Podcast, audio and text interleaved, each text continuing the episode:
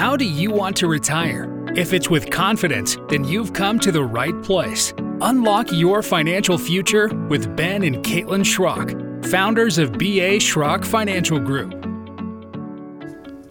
I'm Ben Schrock. And I'm Keith Lockwood. And today, in our first part of our potential tax reform series, we're going to discuss the potential tax increases in capital gains and as a reminder, we're recording this on November 10th, 2021. We've been hearing a lot about this topic, whether it's from our clients, whether it's in the news, whatever you're kind of looking at, reading. You're hearing a bunch of, of potential changes that are going to happen. And we're really going to focus on this in a two part series in terms of where uh, we're feeling that, that things might happen and where they may fall into place. A lot of this will be speculation because it's as of today's news. And uh, joined with me, as always, Keith Lockwood talking about this. So, Keith, before we get into it, um, just as a general uh, topic here, what, what currently today for the average client is, is subject to capital gains um, in, in our current tax system today? So you talk about brokerage accounts, and that's going to be you know your after tax accounts that you invest money in um, marketable securities, you know, that's your publicly traded stocks, uh, stuff like that. Something that has a stated price on a market where it's not a, a private like company. Um, sale of a business, mm-hmm. so it's family owned businesses.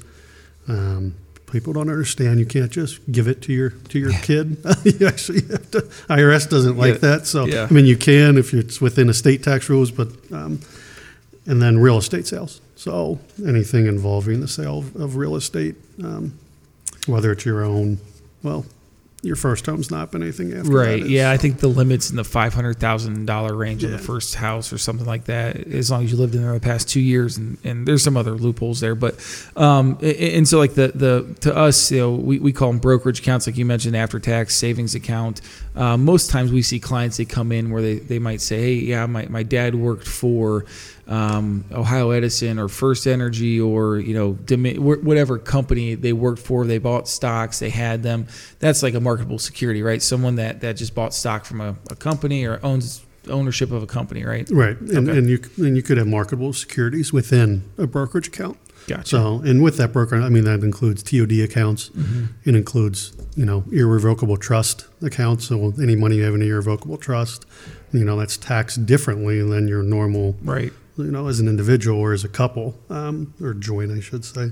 Um, but that's still has those capital gains issues and problems yeah. with it. So, and, and, so to kind of keep it in our lane, um, you know, talking in the the investment advisory world, we're going to really focus on um, taxes, capital gains, and taxes when it uh, revolving around brokerage accounts. So the marketable securities, the first two bullet items, marketable securities and, and brokerage accounts, um, and kind of how they work. So right now in in today's world, and again, I don't see this changing in terms of uh, the the how they tax us, right? The percentages might, but they're not just going to change long, what long-term capital gains are, right? They're not going to change what short-term capital gains are. The, the definition is should remain as is. So, Keith, you know, the main difference between long-term, short-term, real quick, eh, before we jump onto that. So, a long-term gain is if you've held that asset for at least a year, okay. so 365 days, um, and you sell it for a gain. That's your long-term gain. Um, short-term gain if you've held it less than 365 days.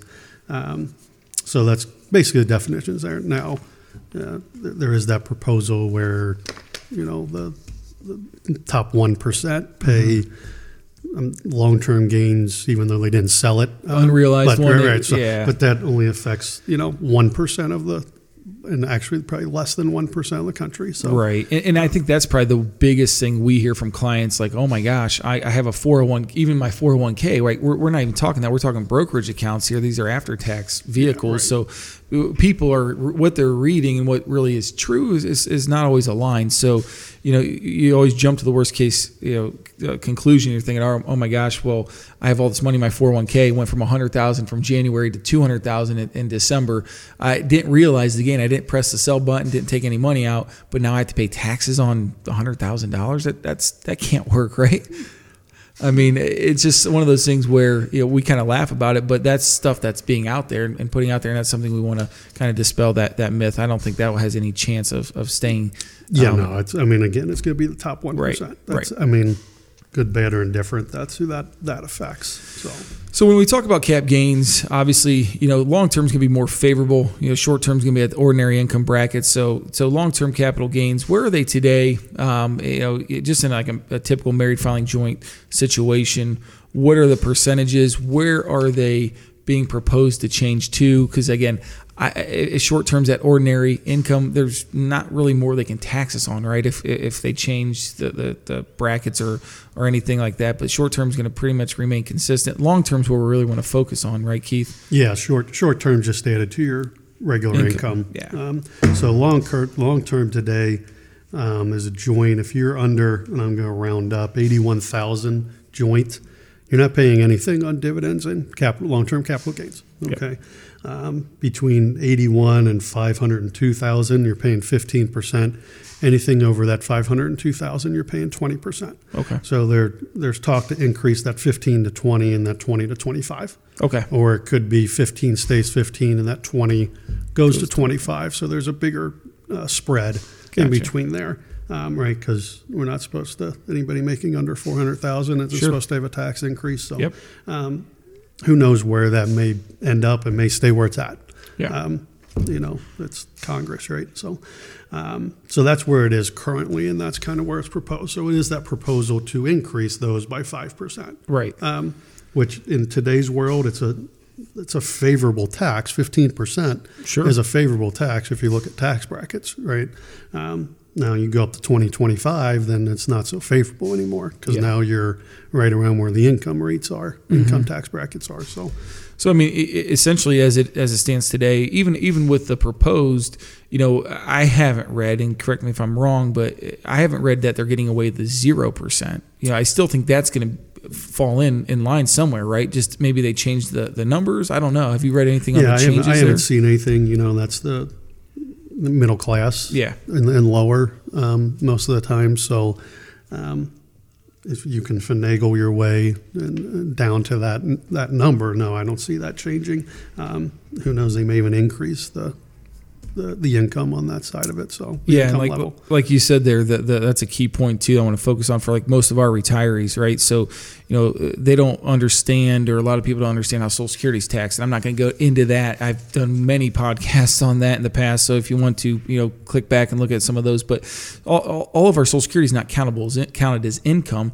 So when we add all this stuff up together, you know, a lot of times we fall well under that eighty thousand dollar threshold. So like in our client situation, you know, we they may be making, you know, literally in their pocket, you know, 80, 90,000, but on paper they're showing 50,000 and we're able to take advantage and almost treat these distributions from dividends or long-term cap gains as tax-free income, which is I think a huge advantage in retirement. Yeah, correct. So- especially you know, if it's built right, that's what you know what we can do. So Yeah, and and, I think that's a great transition. So you know where where are you know we kind of know the the where we are today, Keith, where the proposes the proposed changes are. Again, it's not the end of the world. It is again, it's an increase, right? Don't get me wrong. No one's happy with a tax increase if, if this goes through, um, but. What are the ways that, that people can not be become victims of something like this, and, and what are strategies that we're putting in force here in our office, you know, today, even in today's tax laws, and, and what we'll continue to do in the future in terms of how capital gains are kicked off to people in, within their portfolios. So um, today's world, future world, right? Yeah. Anybody that knows me knows that ninety plus percent of the time you should never ever play capital long term capital gains, even short term capital gains, I should say as well. Um, you should pay no capital gains ever if you take advantage of tax loss harvesting, which we're big proponents of here in our office. Right. Um, so how does that work, right? So I'm going to use a, a stock you use AT and T, right? So AT and T, a year ago, year and a half ago, selling for thirty five dollars, Yep. right? Um, right now, I think it's at 26, 27, maybe 25, somewhere down there. It's It's down. Yeah, it's, it's down. so, um, in a IRA account, right, or a 401, k- or, you know, a Roth IRA account, traditional, we will probably buy more to get our cost basis down, right? Take advantage of the dividends, so on and so forth. In a non-qualified or a brokerage account or an irrevocable trust account, what we're going to do is we're, we'll probably sell, And everybody's going, why would you sell? It's The down, exact opposite, right? Like, why, why, why, what? What's going on? Well, we want to take those losses and lock them in. Mm-hmm. So, you know, we have ten thousand dollars in losses, right? So we're going to lock in those ten thousand dollars in losses. All we have to do is wait thirty-one days, right? And then we can buy back in to AT and T. Even if it goes up a little bit from, you know, I'm going to say the 26 number to 28, we're still better off than we were at the 35 when we originally bought in. And we may get lucky and it may go from 26 to 25. Sure. Right. So now we're buying in even lower from where we sold. But we have these capital losses to use for the rest of our life against any capital gains. So then we then we wait, you know, let's say 18 months, Mm-hmm. and AT&T's up ten thousand dollars. Right. Well, we can sell it, and we're not paying any capital gains because we we already have the loss. Yep. Even though we've made money on the on the transaction. Um, and, and there's you know there's other examples. BP back in April, March, Yeah. April, any oil company back in March, April of 2020. I mean, we're pretty good at investment management here, but we're always going to have losses. I Right. mean, if we didn't, we wouldn't be sitting here on a podcast, right? So, um, so it's how do we take advantage of those losses, and we can use those capital gains against or capital losses against any gains the rest of our life. Mm-hmm. And I think the, the key with that is you're, you're you're singling out individual equities, right? And and the the the report we run in, in, in our lingo, we just run a cost basis report. It kind of gives us all the the gains and losses and, and long term, short term, and and so. You know the cool thing is too is, is you just mentioned like you, you take that loss and if we feel like Apple's run up you know to, to their high point we want to exit there boom we, we sell at that ten thousand dollar gain negates that uh, that loss negates that gain and our client is you know owe, owe zero in taxes right. so and then again buying that position back like keith mentioned but most people don't do that on an individualized security basis right? They, they, typically when you know your typical investor will just go out and buy a mutual fund. That's what we're all you know most common uh, a vehicle probably out there is, is is just go buy a mutual fund go save it buy a mutual fund. Where does that become a problem? I guess maybe not so much while we're saving and working and, and pumping money in. I guess it can be a little bit of an issue but more so in retirement. Keith wh- where, where do mutual funds kind of um, drag or, or lag in this type of situation? Do they tax loss harvest in there? Are they able to practice this? What, what's going on there with with those? Yeah, so most most mutual funds will not tax loss harvest, um, and they're going to kick off what's called phantom income. So throughout the year, you're going to have the men, the money managers buying and selling stocks throughout the year, Yep. not based on when you put money in, just based on the fund itself, um, because they're trying to get paid. And how do they get paid? They, they have to beat the market, or they have and they have to beat their peers. Yep. Um, so you know, ninety percent of all holdings within the same fund in the same category are the same.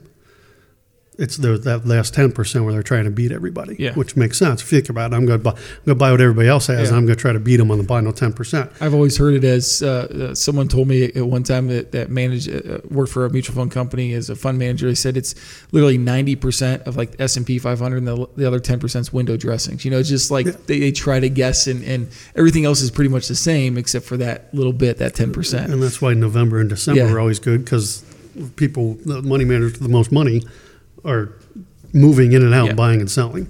Um, so through that buying and selling, if they have a capital gain short term, or if they've hold held something for a long time and sold long term, that is passed through to everybody who holds that mutual fund, right? So my example is if anybody was in 2008. Um, I mean, since that we haven't had any big losses, Yeah. but um, you know, people lo- people people lost money in their mutual fund, but then still got a 1099 Yeah. kicked out because they had ga- they had short term gains and long term gains. Like how can you how can I lose money and still have Mm-hmm. Still well that's that phantom income. Yeah. and that that phantom income is also then reinvested. Mm-hmm. So now your cost basis is changes. Yeah, So people that that's kind of a fee. right. You know, so it's a fee you haven't really looked, seen, and doesn't show up as on your statement fee. So, yeah, tax loss harvesting is very hard to do with mutual funds um, because you don't know exactly what the gain rate is and what the dividend is and so on yeah, and so forth. I think it, the best word for that is it's unpredictable, right? You have no no control, right? It, it, it's at the fund manager's discretion, and especially in retirement when you're trying to predict income and, and trying to be as tax efficient as possible, if we can't account for what that fund's going to generate in phantom income, then we're kind of guessing and, and we're not getting, you know, doing the best job for the client in that situation. So um, I, I, think the consensus though is, you know, we expect in our office, whether it's next year or, you know, into the future, I think the writing's on the wall, right, Keith, that capital gains taxes are likely going to change. To what extent, we don't know. And again, they're likely going to go up. They're probably going to come back down. It's just going to depend on who's in office in, in Washington at the time. So, again, we do expect something to change. We don't know what it'll be, how severe it'll be. We just know that we'll be prepared.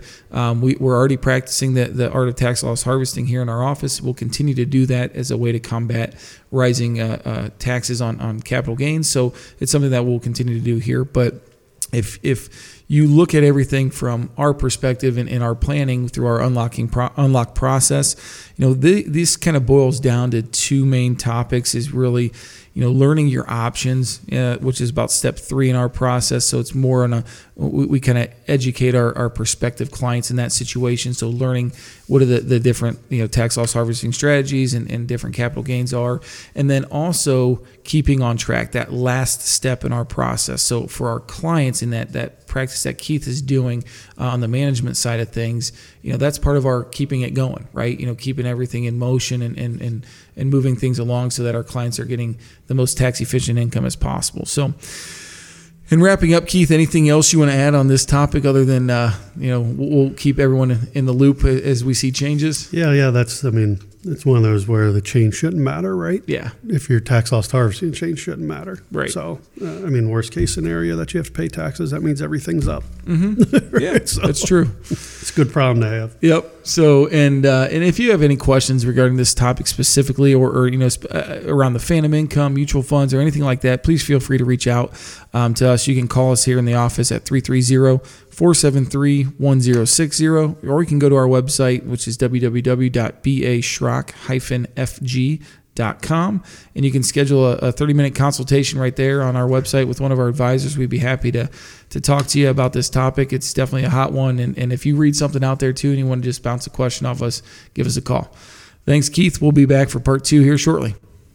Investment advisory services offered through BA Schrock Wealth Management Inc., a registered investment advisor. BA Schrock Wealth Management is an independent financial services firm that helps people create retirement strategies using a variety of insurance and investment products. Investing involves risk, including the potential loss of principal.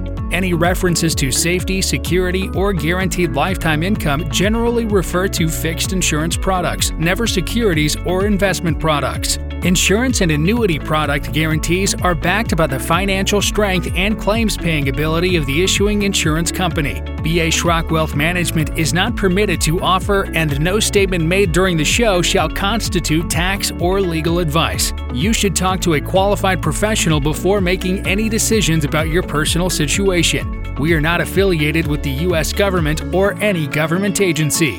This podcast is a paid placement. This show is intended for informational purposes only. It is not intended to be used as the sole basis for financial decisions, nor should it be construed as advice designed to meet the particular needs of an individual's situation.